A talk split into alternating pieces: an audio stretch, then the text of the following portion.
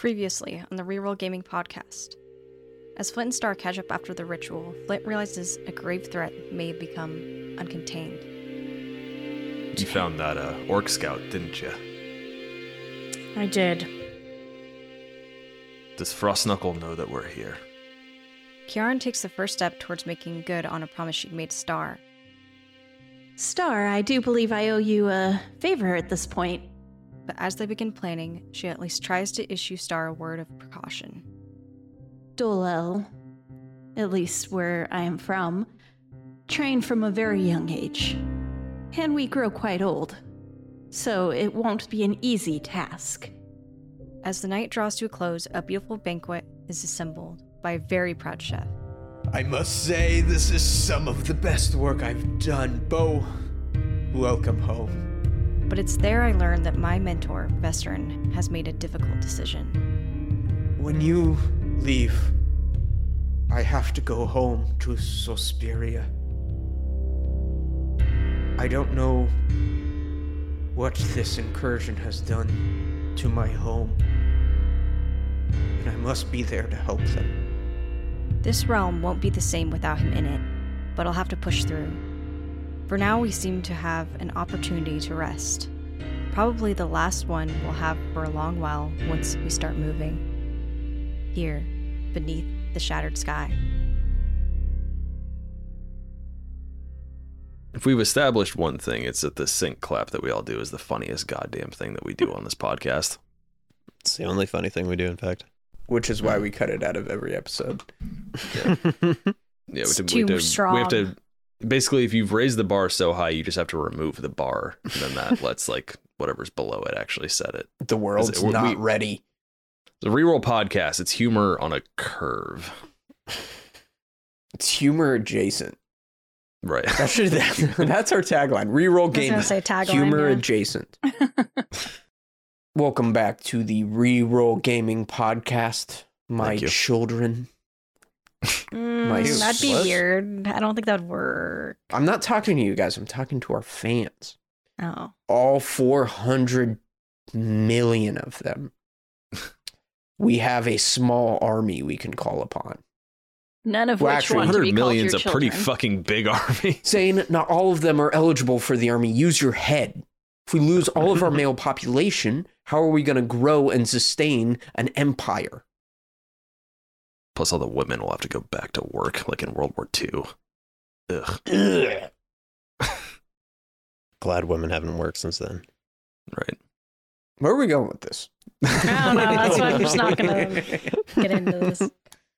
We're a small herd of cats, and it's your job to like at least suggest we go in one particular direction or another. So really, this is all your fault. Whose job? Mine? Yeah, you're. I think you're in charge. I don't know. I don't think I'm in charge until the game starts. I'm still trying to find my MySpace. Oh, yes. Okay. So, um, we got a pretty good icebreaker today. Uh, what, if any, uh, did you guys use as sort of like a cringy username or screen name or password from your past? If you care to share. Yeah, dox yourself, please. Uh, I'll start. I was like a wannabe scene kid. Uh, my parents wouldn't let me do anything with my hair, so I. Uh, mine was like the little X, big X on on either end, and it was Octavia Monster. Oh Really good. my Yeah. god! I like that. Not a lot of our uh, listeners know you actually have a, a Monster Energy drink tattoo on your neck. yeah, I have Hmm. one right on my ass as well. That's interesting. Just Which make, came- I wanted it in both places. Which came Can first? decide. Uh, definitely the neck one. Same time. You should start with a neck tattoo Yeah. for your first tattoo. I'm gonna That's do really do like another one Yeah. on my face soon. Generally good advice. Honestly. I'll give you back the belly piercing you gave me that was the little monster dangly.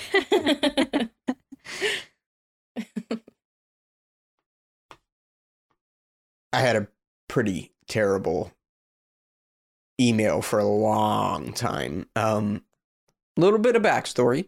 I don't know if you guys have ever seen the YouTube video that was popular. I don't know, 200 years ago. That was the like Star Wars rap. Um, Oh Mhm. yeah, but when that came out, I was so obsessed with it. My my I mean, everybody was. My- Talk about the box, Luke. exactly. Uh, don't get me started. I don't want to. I don't want to do that. You've already dated yourself like I've pretty sufficiently. I've buried that part of me, and I don't need to dig it up. But my email was gangsta vader at yahoo.com for the longest time. Hundred percent. Yeah. You Gangsta should have kept it. That, that looked really, really good on job like job applications yeah. and stuff. Yeah, yeah, yeah. yeah. yeah. Yeah. I mean, my He current uses it just is- for that, like he still has it. My current email is airborne, and born is spelt like Jason Bourne. And I don't even know why I did that. I'm not a big fan of the Jason Bourne movies. And I've never been airborne other than commercial travel. So I don't really know where that came from. Commercially from. airborne. Commercially airborne. Oh, I never. Humor adjacent. I never Right. knew that. That's, that's Which one? Which part? The email. I never knew that. The Gangsta Vader one? Well, that both actually. Yeah. You left that life behind. I'm not the person I was. I can't really remember any usernames before I was like 18. Uh I don't know if this is embarrassing or not, but it's weird.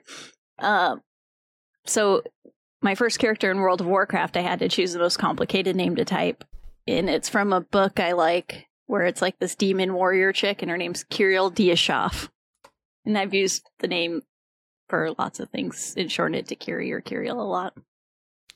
Yeah, but that's badass and not That is embarrassing. cool. So Yeah, I How mean that's just the little Go thing again I got and make fun of username wise. How about this one? My, uh, I couldn't.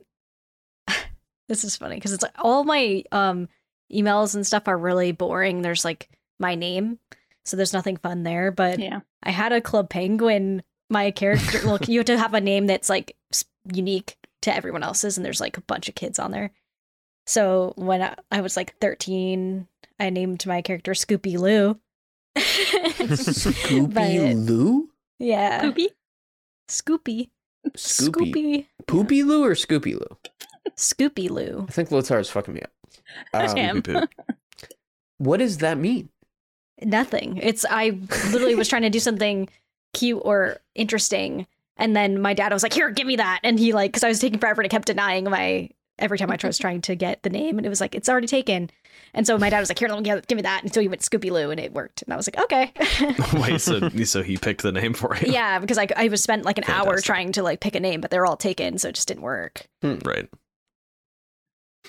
I mean, I didn't realize until recently that me and Wes have been using uh, Dirk Fister for all of our character names, like in games and stuff, and we had no idea. We just figured this out like probably uh, maybe less than a year ago. But yeah, that's pretty amazing because I've been using Dirk Fister for a long time. Where did you get and the name Dirk Fister? Apparently, I got it from Wes. I don't know. I don't remember where it came from. I've just been using Does it for such he a long time. Mr. He, Fister. he thinks he got it from like a mystery science like movie or something like that. I have no idea. I really There like was how a- convoluted that is. I just you both use it, but you don't know why.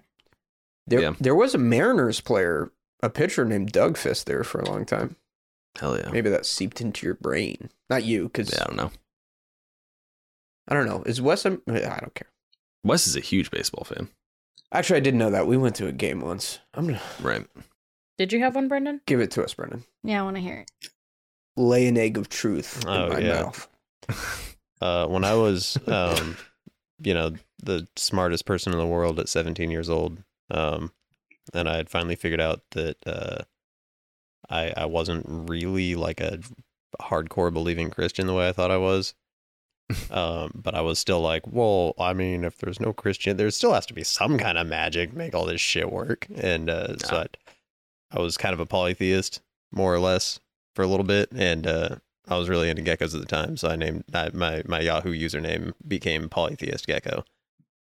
That's that a does sound like a really a really cringy like Twitter handle or I something. kinda I it. know.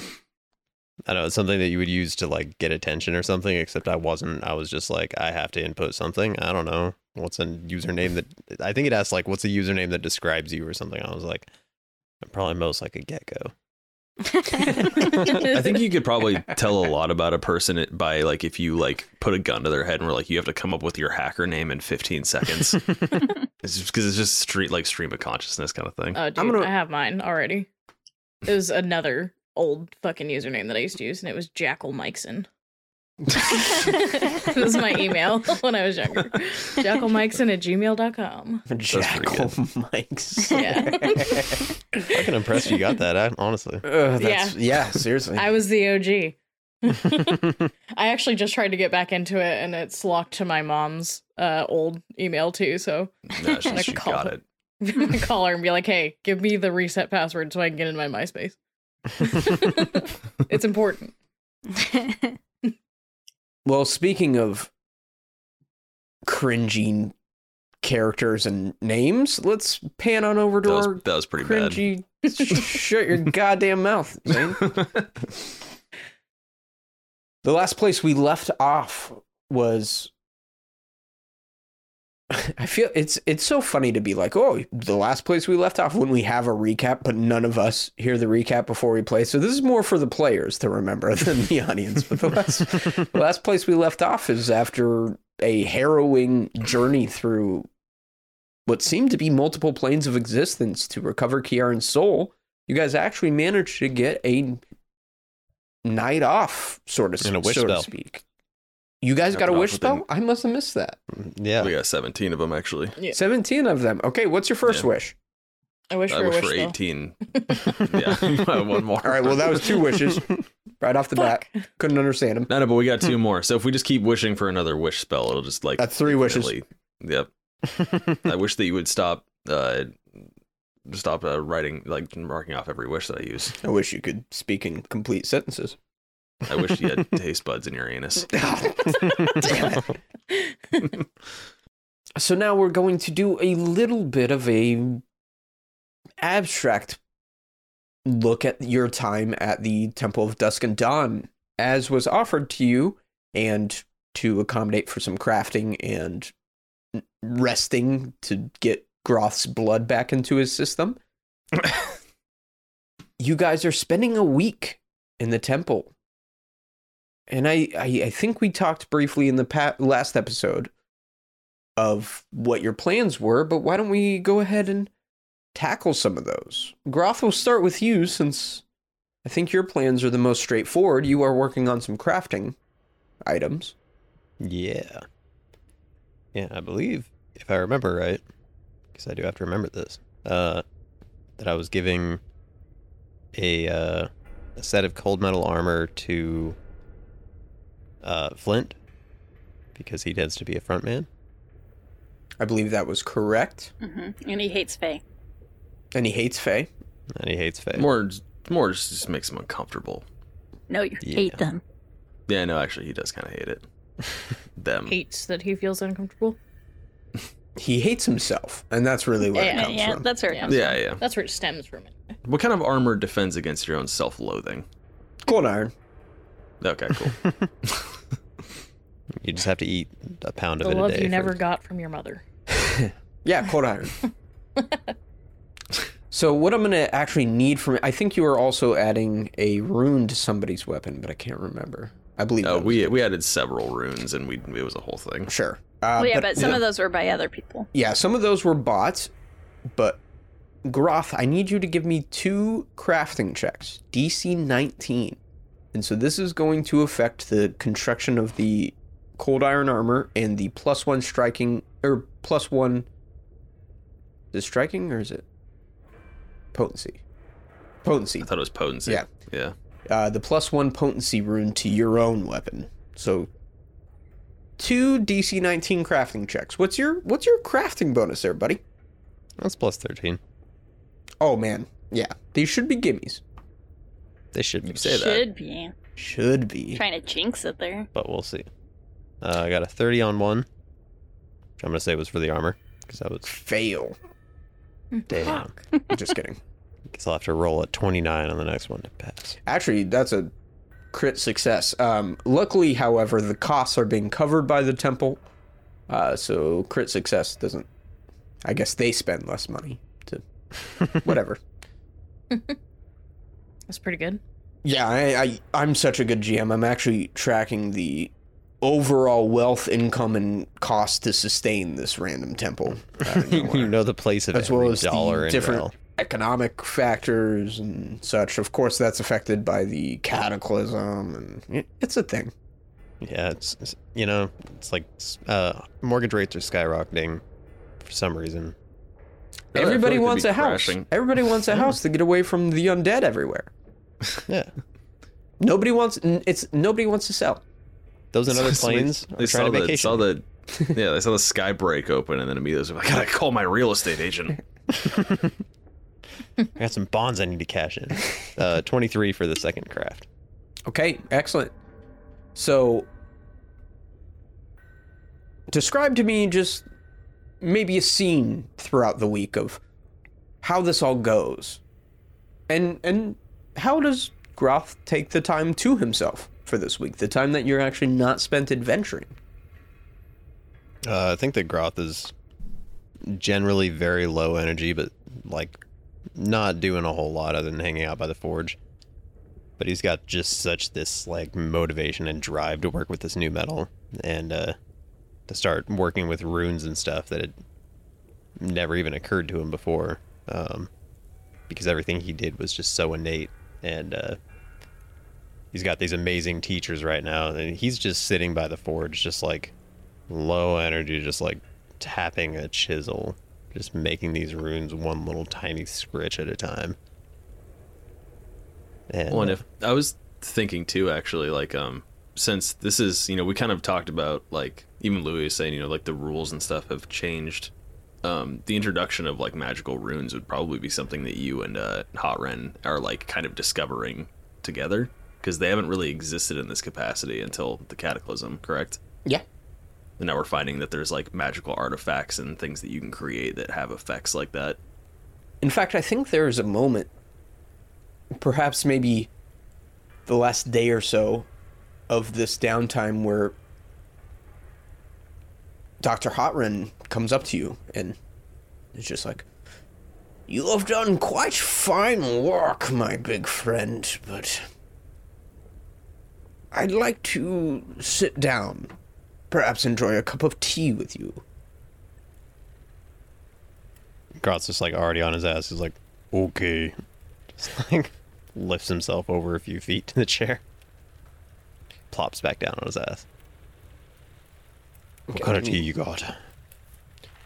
I have a lovely m- earthy mushroom tea you might find quite enjoyable, or if you're looking for something a little more fruitful, a tea made from some of the leaves and the cherry blossom.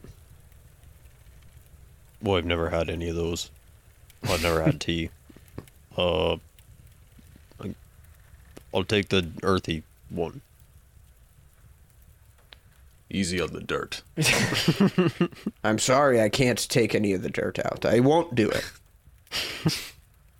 uh, yes, Mio, do you mind fetching us some tea? She's like, of course, Dr. Howren.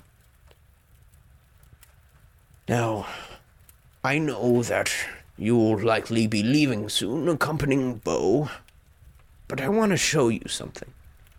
And he kind of organizes this clutter of different parchment paper with sort of scribblings, doodles, drawings, and what looks to be maybe theory in terms of mathematical theory erratically splayed across these pages. And he turns to you and he says, I think that with these runic capacities, there are many, many more things you can do to enhance weapons. Oh, you so fucking serious? this is badass. You got me, I was kidding. Oh, okay. I was kidding about that as well. Oh, you got Double the double kid. Oh, Gotcha, gotcha, you piece of shit. You should write a movie about this. In your travels, I believe if you come across any rare elements or pieces of monsters or legendary creatures. These might be key components to unlocking some of these runes inscribed to weapons. I have seen some strange metal. Um, some goblins were putting it on hogs and other random. sh- I don't. I don't know, but have you seen this metal around? It's shimmery, uh, multiple colors. It uh, reflects light just a little bit differently. Never seen anything quite like it. I'm sure you'd know it if you'd seen it. I can't say I have, unfortunately. However, Oh shit! Groth actually has a piece of it. I was just yeah. I was about that from wondering way back. Uh, that he just never did anything with. Uh, yeah, Groth's gonna go ahead and pull that out. Something like this. I actually haven't looked at it since the change. I don't know if it does anything anymore, if it ever did anything. But interesting. And he's examining it and he pulls out this three tiered monocle that seems to be have sort of an adjustable zoom and he's looking very closely at it at it he says I'm not quite sure but first conceived theory is this metal perhaps was forged or enchanted by somebody who knew things were going to change. what? Uh, how? How could anybody have known? That, my friend, I I'm afraid I do not know. That lazy fuck. Um, who I don't know. Finally picked up a fucking mallet. Smacked some goddamn metal. He snaps in front of your face and he's like, Groth, Groth, you're losing it again. Oh, I am. I am. I thought you got a lot of your blood back and we're gonna have more of whatever. All I'm recommending to you is with such skill and care, keep an eye out for any peculiar ingredients and keep a notebook handy. You might be surprised where innovation comes to you. I do have a notebook. Filled out by somebody else. I've never read it. I can write. I mean, I can give you a notebook if you need. He's like, hey, that's mine. it's like literally his notebook that's on his desk. Oh, thank you. It's my personal diary. Prof, I, um, I haven't really known what to do with that scrap of metal, but you seem to be interested in, well, everything. If I can think of a purpose for it here as something for you to look into and research. If you could find anything out about this, this, uh, could be an important piece of this big puzzle that I think we're working on without even knowing it. If you can part with it, leave it here and I will look at it. And perhaps there is something I can learn from it. If you do, make sure you let me know. Leave word in Brambleton. I'll get it sooner or later. Will do. Groth, it's been quite a pleasure. Never have I had a pupil for so little time leave such an impression. I've never had something so small leave such a big dent in my heart when I had to leave. Louis like, oh wow. yeah. Meanwhile, quick cut to the alchemy lab. Louis is hammering a wall, and he suddenly grips his heart, and he's like, "Ah! Ah! "Something terrible has happened." Louis is a little bigger than Otren. That's true. Quite a bit. But bigger, Shadow probably. might not be. Meanwhile, in a manor house somewhere outside of Blackreach, Shadow, in a room that seems foreign and almost like a prison, grips her heart. and says, and dies. and dies. We feel good about yourself, you piece of shit. So quick, like I I didn't quite catch that. You said he thought whoever made or crafted this like metal that he had shown him knew the cataclysm would happen. Like they accounted for it, sort of. Correct. Or knew something was going to happen. Okay. And I think I picked up on that. Left a little breadcrumb with it too. Okay. Just making sure I, it that made sense. Starlette Moonbow. How are you spending your week at the temple?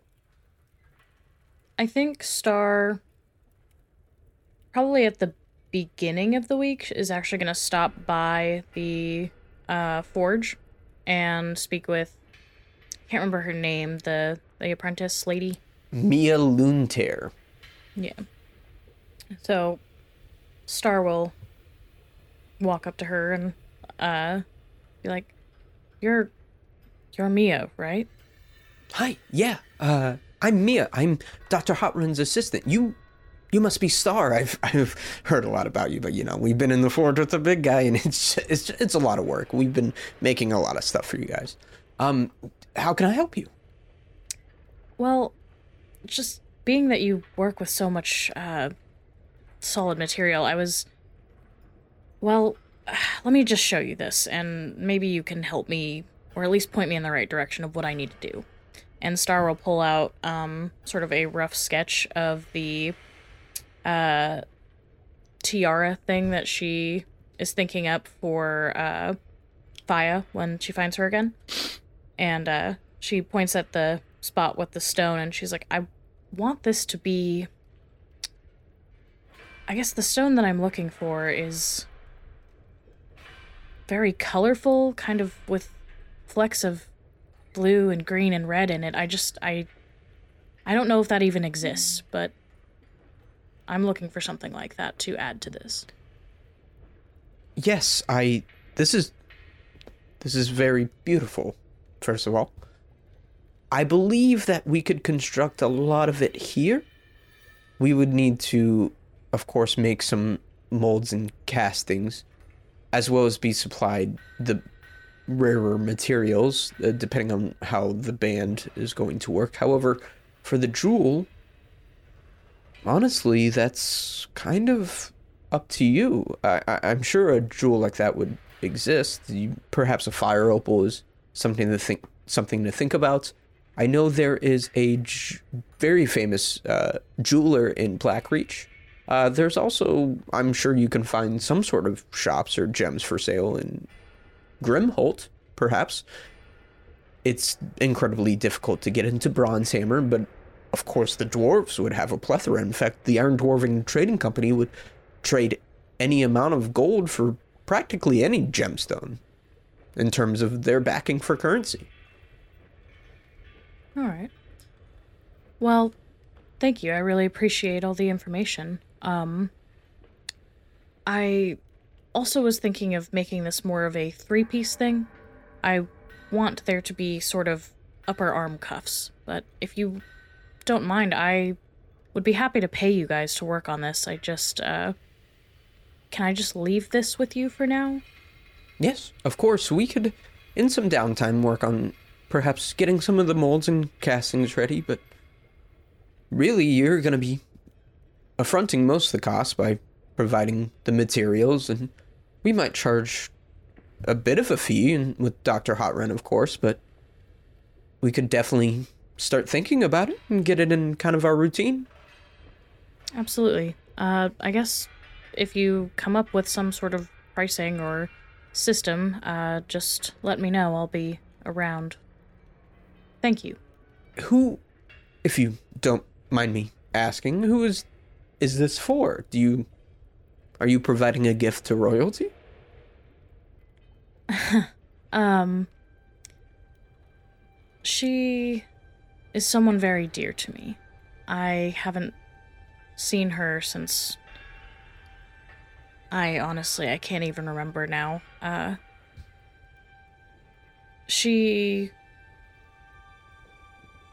I woke up one day and she just wasn't there. I don't know what happened to her. I'm trying to find her. It's just. Her name is Faya. I love her. But I don't know where she is, and. I don't know if I'll be strong enough to save her when I do find her, but. Ah, it's a long, sad story. Well, that's very sweet. We'll get working on what we can to prepare for this. Thank you. Is there anything else you want to do for the week? Do you want to just relax, recover? Um, I would say just for Flavor Star probably does some morning training with uh Jessica and uh she might walk through the botanical garden as well. That's Work on her much it. jazz album. Yeah. Yeah. yeah. Uh she's got she's learning to play Careless Whisper. It's yeah, it's Yeah. Uh, on a like a kaz- uh, what are those things? A, A kazoo. Yeah, I was kazoo. That is the most atrocious sound I can possibly imagine. Yeah. She's gonna learn to play it on lute. Okay. All right. Well, why don't we pan on over to Beau Cantrell? All right. Beau, how are you spending this week, which is kind of unique since it's more or less your home of sorts? Well, I can't. So I was trying to recall if I had even. I think I had touched on that Beau had like a kind of a home here, right? Or I think so. Was that just in my brain? I couldn't remember. I If don't I ever know a like. reason why you wouldn't have like a living space. Well, I of some do. I know Yeah, I do. sure. I just didn't know if I shared that at any point with the Hmm. audience or with you guys. You also have like a personal garden that Kiarryn kind of cleaned out, actually. Yeah, because um, at least in my mind, I uh, imagine me and Zara are kind of like the only people with personal kind of homesteads in that kind of that Yeah. garden. Yeah, definitely. Um, so we're kind of neighbors, but we have enough space where it's like you don't see each other's houses between the plants and the garden. But we're close enough where it's like that's the only houses in that s- space. Um, and then I, in my head, um, his house was like half greenhouse. Mm. This would be a good time to spend time with Zara while also trying to craft potions. Okay. Gives me. alchemy. I knew you were. We talked about this a little bit before, so why don't Yeah. you go ahead and give me two crafting checks? What's your crafting bonus? Plus 11. Okay, that's pretty good. That's pretty good. Got 25. 25. Okay.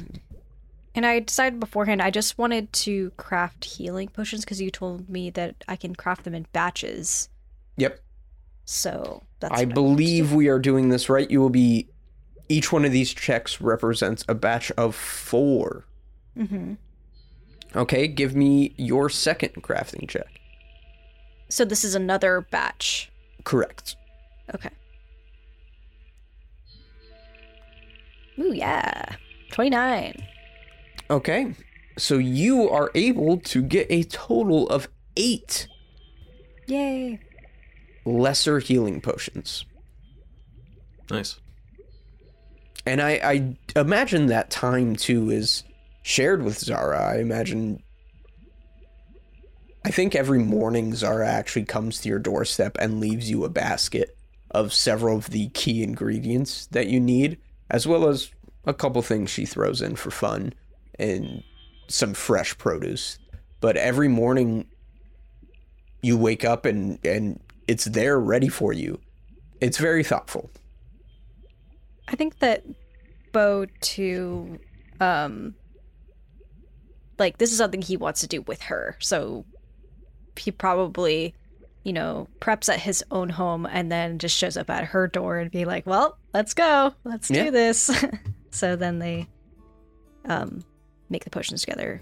I bet, and I bet she kind of has more knowledge than Beau too, just being around the plants and then living in, in the garden full time. Um, so because this is relatively new to Beau, Yeah, I, and sh- you would know she is, without a doubt, a master of nature. yeah,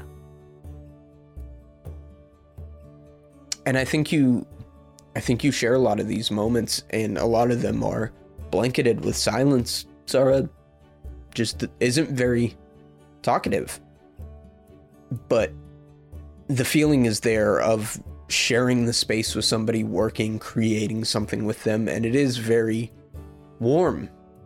Beau's definitely the type that you can share silence with, and it's not awkward. It's just like it's a nice silence, like a silence you could share that doesn't you don't ha- feel like you have to share. You have to fill the space with words or anything else. And I think Unless one or both of you really has to fart, but it's so quiet that you don't like you can't find a good time to do it, and you're both just, Just like, throw really like a beaker on the ground. Ah! Sorry, you have to time, Butterfingers. You know. you have to time your farts with pew pew accidentally knocking over alchemy equipment. with pew pew farting. Yeah, it's rancid. It'll cl- it'll clear clear the home. Uh, Um, also, Beau would definitely invite everyone else if they had if he caught them with having a time or to have dinner or something like in his home, too. Because it's the closest thing he's had to a home. Yeah. Since living, um, in his old town. So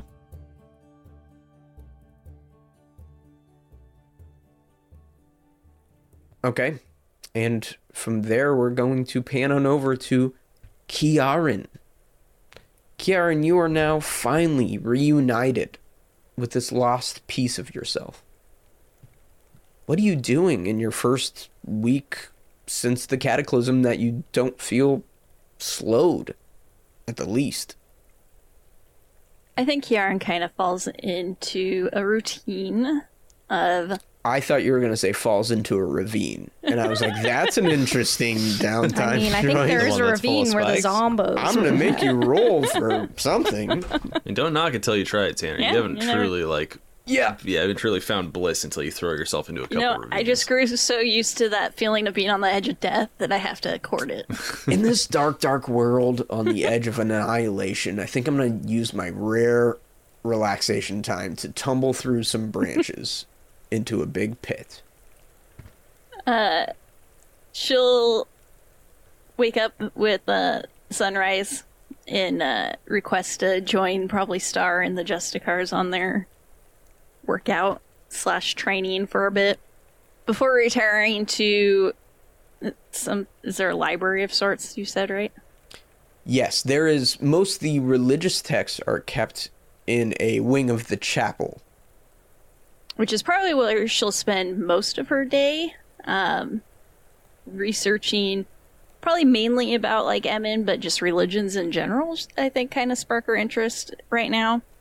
Um, but she will take like a mid-afternoon break to go probably have lunch um, with zara and Beau and join them in the garden for a bit just to kind of get back outside and away from the dusty books and stuff. Um, before returning, and then um, watch the sun set from the ramparts, looking out on the views. Well, we're gonna we're gonna jump in there just a little bit. Okay. First of all, I was gonna the ravine. Sorry, Yeah. I was peeing.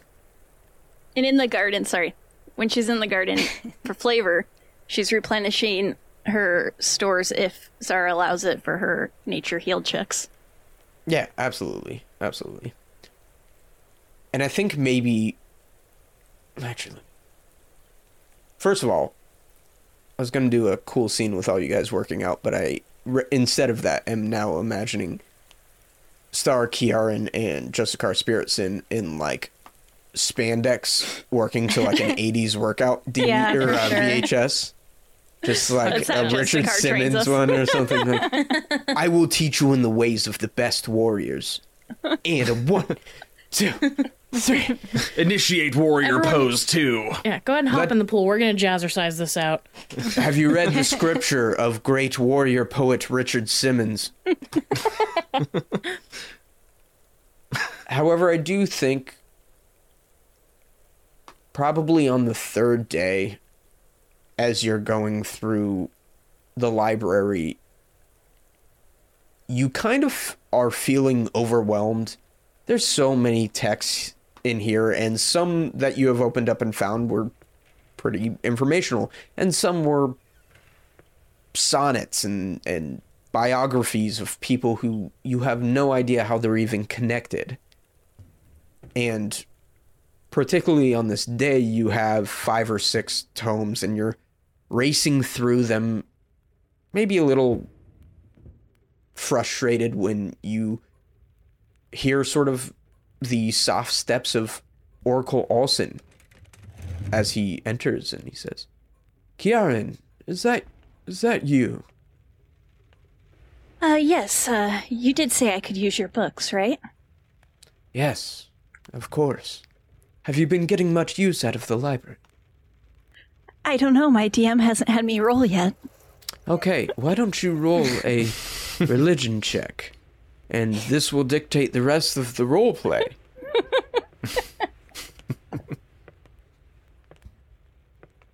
Uh, 26. That was good. We shouldn't have wasted time with it. Is there anything I can help you with? Um, I mean, I'm interested in. Uh, you know, my studies have mostly had to do with the maiden, and she obviously was someone that I would not want anything to do with, and thus had spurned any sort of religion previously. So I'm just kind of generally interested in learning about other ones at this point, especially Emin.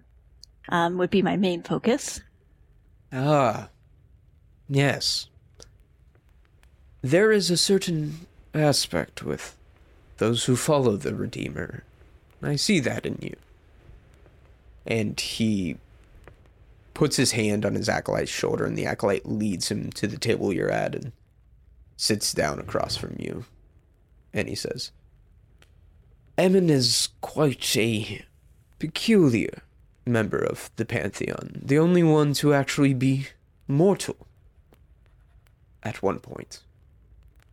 A very, very interesting tale. In fact, some of the more extreme pious studiers and, and historians doubt Emin's place in the Pantheon. Though myself, I believe that they are with us just as much as any of the other eight. Have you checked out the Rhyme of the Redeemer yet? Oh, I think I remember that title. It, uh, looked like some children's poems or something, and I threw it aside. Yes, it, upon first glance, is very strange. And he turns to his acolyte and he's like, Young acolyte, will you please fetch the Rhyme of the Redeemer? Thank you. You see, before Emin was considered so powerful and a deity, she was a great warrior, a conqueror, somebody on a mission of vengeance. And the acolyte places the book down and slides it towards you. A poet of the sorts, way back in ancient Ion. Heard of the rise of a dreaded conqueror deep in Niamas, what is now known to be the Badlands, and this strange armored figure had seemingly out of nowhere risen an army and swore to take on the god Tempest himself. Somebody hell bent on, well, killing a god. And this poet had chronicled in rather eccentric fashion the journey and the rise to power. This isn't a religious text per se, but this is truly the start of the tale. You cannot understand Emin and her quest for redemption without seeing her past and familiarizing yourself with her mistakes. You can take that book, by the way. It'll take you some time. It is 370 pages of limerick and rhyme. Hmm. Uh, I do appreciate it. If you say it's worth the time, I will read it thoroughly. Uh, I want to glance at the author. Yeah, it's the poet, Shel Ender Silverstein. Morose. Ender Burrows. Just curious. Morose. Burrows. I liked that you rhymed time with or rhyme with time. No, wait, was it the What? way around? I don't know. you rhymed by accident. and It was perfect. So You rhymed time with rhyme a couple of times. yeah. It is rhyme time, and for that is a crime. Orc Olsen just starts fucking freestyling. I also I also recommend this. It is the Slim Shady LP from the 90s. This is the true religious text we have here. Acolyte, drop me a beat. Acolyte. Give me a quick perception check. That would be a 13. Hell yeah. You almost don't even notice kind of being engaged by this borderline lecture from the oracle that Beau has entered the library and is and has uh, approached from behind you. Beau is insecure about this acolyte, so he immediately drops a beat, trying to override the. Beau tears the acolyte apart in a vicious freestyle. His real personal stuff, stuff Yeah. about like his like stepmom and stuff. Like I don't even know how you'd know that. He but cried. Goes, goes right for the jugular. A lot of stuff about being an orphan. A lot of orphan stuff. Kiarryn's like, Beau, you might need this book more than me. um, I mean, he probably just comes in and is like trying not to interrupt, but like is curious what um Kiarryn found interesting here because he didn't actually expect any to find any one of you. Kiarryn kind of jumps a little bit as Beau comes up from behind.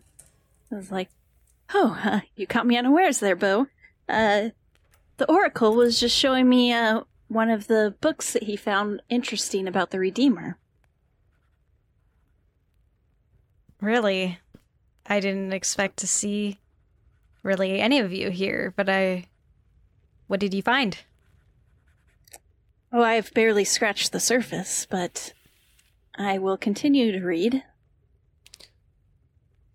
Beau we were look at the oh, Beau will look at the book and see that it, he probably recognizes it and knows it's like a book of rhymes, and so he probably Mhm. looks like playfully, but kind of skeptically at um at the oracle. we are just going over a bit of history, Beau. And perhaps when Kiarryn is done, you could read it. It's there's more there's deep lessons hidden in it. I know it seems frivolous, but truly to understand Emin, and he looks back at you, Kiarryn. One must start here. Yes, we are but children at this point learning to read. You don't you don't know how to read? Give me the book back. this is worthless to you. Acolyte, read this 300 page book. Now. to us.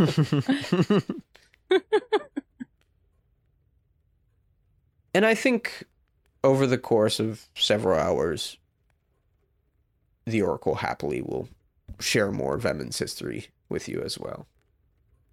The whole overarching rise of Emin, joining the Pantheon, rebuking the gods, all all that sort of stuff. Beau would probably hang out and point out some of things that he would find maybe helpful or interesting. That probably I can imagine, I don't I don't know why, but I there was a point you said that um, Oracle Olsen is nearly like a peer, so it's like we're even though he looks a lot older now, like Yeah. this was just kind of his path that he took. but probably him and Beau's kind of paths were probably pretty different. So they probably have very different perspectives, even Yeah. if they're coming from the same place. Yeah, I definitely think he you showed more of a connection to divine magic, at least in terms of offensive and, and combat focused magic, while he was much more of a studious Right. I think uh, that acolyte.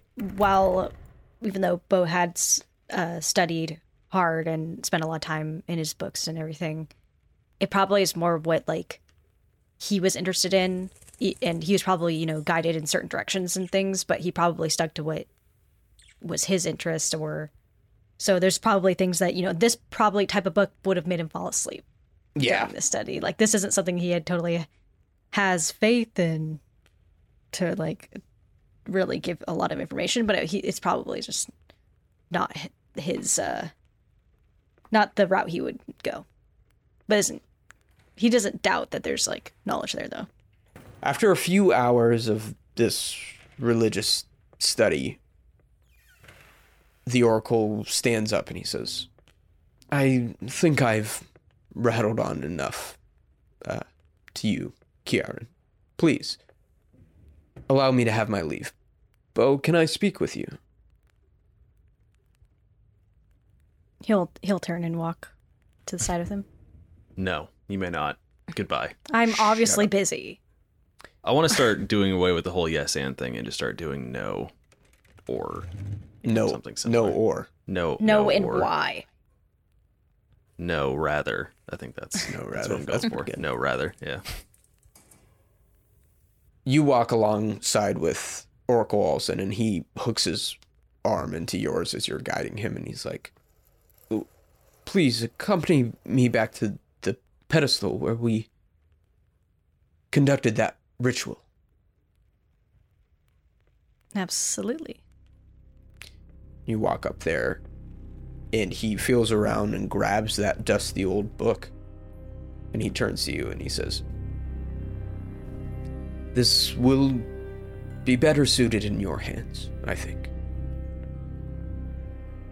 And it is a blank covered book, but you open it up and it's got several rituals that you can cast, including, but not limited to, commune, which is, of course, communing with the dead, consecrate, and call forth spirit.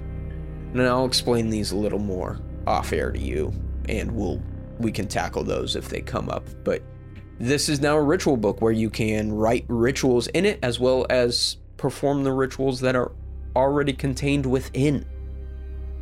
What was the last one? Call forth spirit.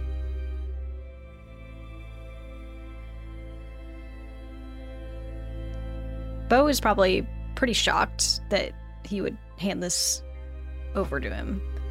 Um, he probably puts his hand on his hand as he's handing the book and just say, Thank you.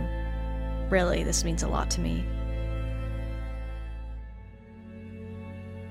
You're our best hope to stop this incursion. You're gonna need all the help you can get. Your help means the world to me. And I I think I really need it, so thank you. Yes, of course. I'll see you around, Beau. No, he won't. He's he's blind. I'll hear you around, Beau. I'll actually hear you really well. I've gotten really good at hearing. You ever Like a seen bat. Daredevil? Beau will pat um his hand and say, He's like, ah, who is that? Who's there? He starts clicking like a bat. he'll say, um, I'm so glad to see you're doing better. You had me worried. I'm getting quite good at bouncing back. Hmm. I'm glad. And he'll kind of head back. And then we'll pan over to our last, stinkiest member of the sluts. I got kind of a scene to set up. Okay, all right. If unless you had something in No, mind. no, go ahead. No, it's fine. I'll leave. Okay. Okay. You're still here. No, I'm Anytime not. now. I mean, over the course of this week, you guys probably don't actually see a whole lot of Flint. Um, Uh, because depending on where the trail takes him, he may be like kind of sleeping rough out in the wilderness for a night or two here or there. Um, but yeah, basically, like we just sort of open up on Flint with um, like he would have because he was going to talk. He talked to Vestern about maybe taking a couple of the um, a couple like the uh, I don't know if you call them soldiers, but a couple of the uh, perimeter defense guys out to go on like a scouting mission. And so he probably would have like he would have requested, you know, hopefully like somebody who's like has done some hunting, who's like decent at tracking, and then um another one specifically that uh is maybe a little more inexperienced as kind of like a training exercise. Okay. Um, so yeah, okay. So we just kind of you know open up on uh, Flint and these two um, uh, these two temple soldiers like standing in the middle of that scouts camp, which is probably just still covered in blood and viscera. And uh, Flint just kind of looking around, just being like, "Holy, my God, she didn't leave much to. She didn't leave much to go by." And yeah, at this point, all the organs and limbs have frozen and have a good inch of snow on them where it stacks. A Couple carrion birds have clearly gone at these corpses, but or this one corpse that's spread out over a rather large area. And the camp, there's not much more to it now. The tent has fully collapsed. The fire pit's ruined. um yeah flint will take a look around and then nod towards the uh the hunter and just say uh and take a look around see if any of uh see if any of his friends have been in the area And why don't why don't I describe these NPCs just a wee bit for you? Because you asked for a hunter and an inexperienced small child. yeah i want to take all the children out with me on this uh scouting hunting party to find some orcs But I believe you are a little confused at what you got. okay On one hand, you did get a young acolyte. In fact, Jessica Vesserin thought it would be a good idea for acolyte Andrew Kahn, the young acolyte of the Oracle, to get some real world experience. cool right on But the hunter you requested, for some reason, they sent you a short moon elf in a loose fitting gi who doesn't seem to have any bow or spear on her, only a staff and a small pipe looking thing. And what's her name Juliet. okay cool so yeah does juliet find pick up any tracks or anything Let me roll a dice. I haven't rolled a dice it's- all day. I think his acolyte Khan like goes to look around too. Flint just kind of grabs him by the by the sleeve, just says, "Ah, no, no, no, you, you stay close." He's actually throwing up. He's like, Is this what the crazy fox lady did? Yeah, she's gonna do it to you if you don't get your shite together. I'm a man. Stop wailing. Slaps him a little bit. It's it's pronounced Worcestershire. Warpentire. Damn. Meanwhile, as soon as you got to this camp, Juliet kind of disappeared after your word. She blended into the forest and came out sort of around a corner on the cliffside on this old ram's trail that you're surprised she's even able to navigate. And she says, "It's it's an old trail, but I found one." Does it look like it's seen any activity recently? No, but judging from what remains of this orc, he didn't carry himself with much grace or sobriety, and it seems to show in the frozen over tracks. However, there's not much time left with them, so we'll have to go now if you want to make most of it. All right. Well, at this point, we can only hope that they haven't discovered their friend yet, so we have the upper hand. Now, what we're gonna do next is we're gonna move slowly and methodically, and we're gonna cover our tracks. What I say goes here. You see somebody, you do not engage until I say so. Is that clear? Of course. In fact, I think it's kind of a bad idea to engage at all. And she looks over to Acolyte Khan and she's like, This is supposed to only be a scouting mission. Yeah, and he'll kind of give Khan a little punch in the shoulder and says, It's purely fact finding. You're gonna do great. Uh, he falls unconscious in his dying wife. Never mind, he's dead. We we we, we can't save him now. We Leave just him. move on. Yep.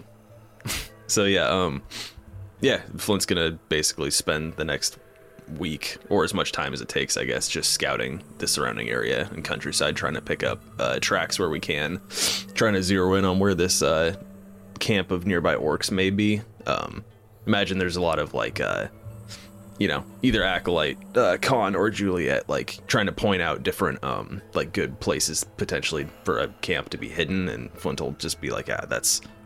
There's a difference between concealment and a good hiding place. You don't want to look for places that look like a good place to hide. You need to look for things like, like over there. There's. It looks like there used to be a waterfall there. They probably carved out a channel that would be good to hide numbers and and just trying to like get a good lay of the land and try to find all the out of the way places that he as a smuggler might know that like is a good place to hide a small group of like a small band of soldiers okay. Are you attempting to roll a lore s- underworld? yeah that'd be a decent one and i'm hoping that having somebody who's good at tracking might help that Yeah, she's going to cover the tracking part. I'll say you can keep on the scout's trail as long as it's good. Why don't you can either give me a perception or a lore underworld. okay i wish i had a little bit of a higher uh, underworld lore it's only plus nine so i'm gonna do a perception god damn it 19 19. Okay. i'm gonna i'm gonna burn a reroll on that though because i kind of want to Do it. make this work. Let's try it again. That's better. 31. That's a lot better. I think that you do scan a lot of these places where you would hide if you were smuggling people, places that people wouldn't think to look, places that are under the radar. However, following this trail and scanning those places, you get to the summit before the narrowing caverns and you're maybe 12 to 15 hours out from the temple at this point.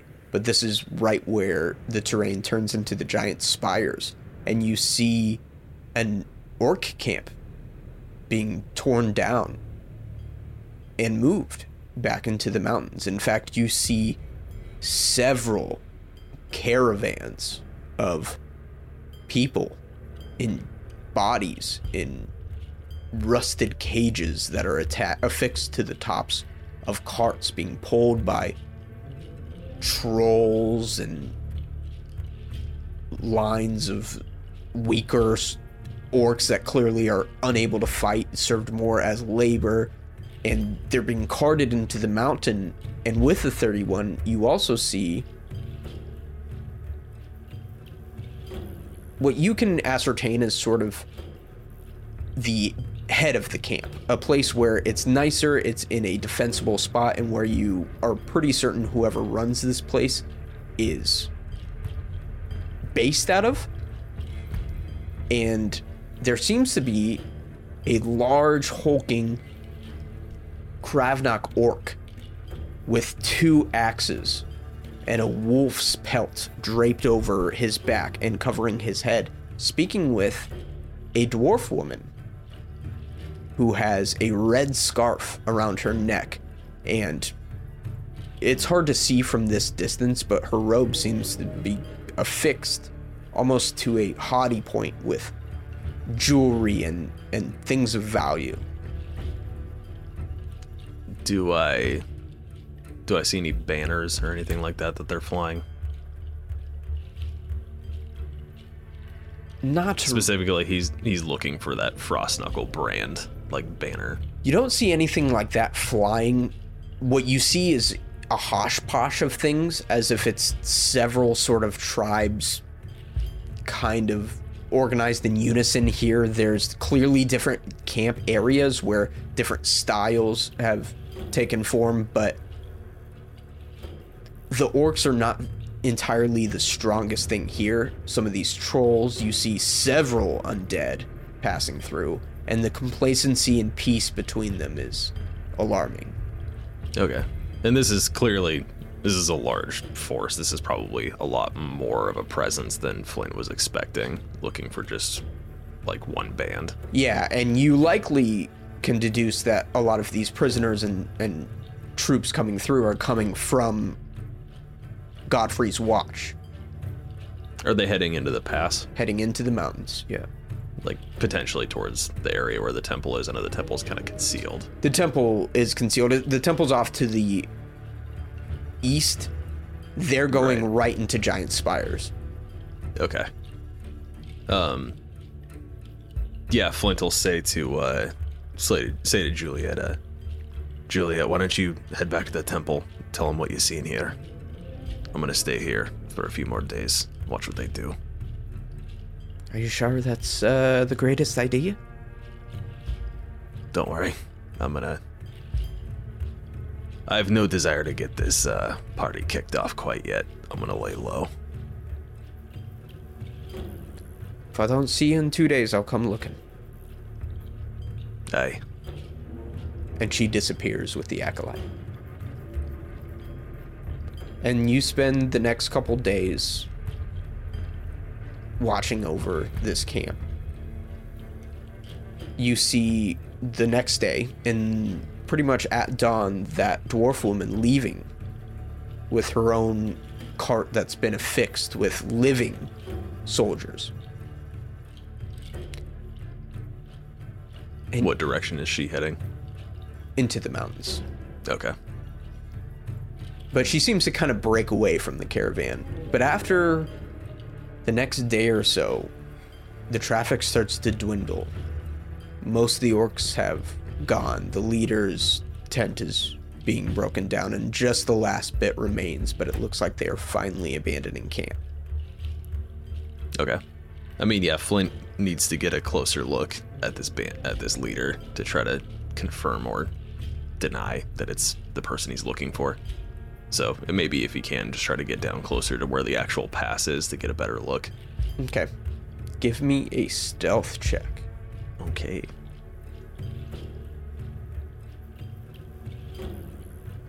Eh, 23. 23. Okay. You shift down a little bit closer, and I think you do. You have time to take, so I imagine you move slow. Yeah. But the terrain is rough. The perpetual darkness is rough. The snow is rough. And it's hard to get down there with a good amount of speed. And you get to a point where you're kind of at the precipice of this steep gravel slope. And you get the sense that getting any closer is going to be very difficult without making a lot of noise. But you're probably a half mile away, quarter mile away. Okay. I mean, that'll have to do, I guess. Give me one more perception. Okay. Come on, baby. Anything? Oh my god. You know what? Nope. Burning through rerolls Jesus fucking Christ. Uh, okay, cool. I, I, I, I'm already rolling so bad. Um, 19. I rolled a 5 and then a 2 on my reroll. The last thing you see of this orc encampment is the final cart being loaded up with this blue skinned, thick hide troll, partially made out of kind of icicles. He's loading these this large rolled up thick leather tent, loading it in the back, picking up the cart, pulling it and it fades, and all you see is the silhouette of this orc with two wolves the size of horses, big winter wolves. You can't see his face or any defining features. But you can see his silhouette as it seemingly looks back, almost directly at you. And you're gripping the hilt of your short sword as its intensity is burning hot in your hand. You have the urge to run forward and charge this foe. But there's no time before he disappears into the winter storm. And we'll pick this up next time on the Reroll Gaming Podcast. Pew pew. Pew pew. God, I I don't mind so much uh like combat's combat. Uh, you know, rolls are what they are, but goddamn do I hate rolling poorly on like perception and stuff like Yeah. that for shit like this. It drives Yeah. me nuts. I know, me too. It's it's it's a rough one, buddy. We roll really well on really weird shit. Everyone does. Like it's Um, just like, God damn it, why did I roll so high on that? Yeah. Everybody take your give yourselves a reroll all around for your scenes today. Mm. Wow. So Zane, you're still net negative one reroll today. Thank you for listening to the Reroll Podcast. The world of Rel and all characters within are copyright and fictitious. Any similarities to persons, living or dead, or actual events are purely coincidental. Reroll Gaming uses trademarks and or copyrights owned by Paizo Inc. Used under Paizo's community use policy, we are expressly prohibited from charging you to use or access this content. Reroll Gaming is not published, endorsed, or specifically approved by Paizo. For more information about Paizo Inc. and Paizo products, visit paizo.com. Want to follow us on social media, listen to another episode, or send us hate mail? Check out our link tree for all our info. You can find that link in the episode description. Big thanks to Tabletop Audio for producing quality RPG music and ambiance that we could use in our games. The reroll main theme and all character themes are copyright Zane Garing. The Chronicles of Rel theme and frequency theme are copyright Tanner Prentice. Please consider donating to our Patreon or Ko-fi if you liked our content. We are hell bent on making more, and with your support, we can make a lot more. And leave us a review wherever you heard this episode. New episodes every Monday at 12 a.m. Pacific Standard Time. See you then.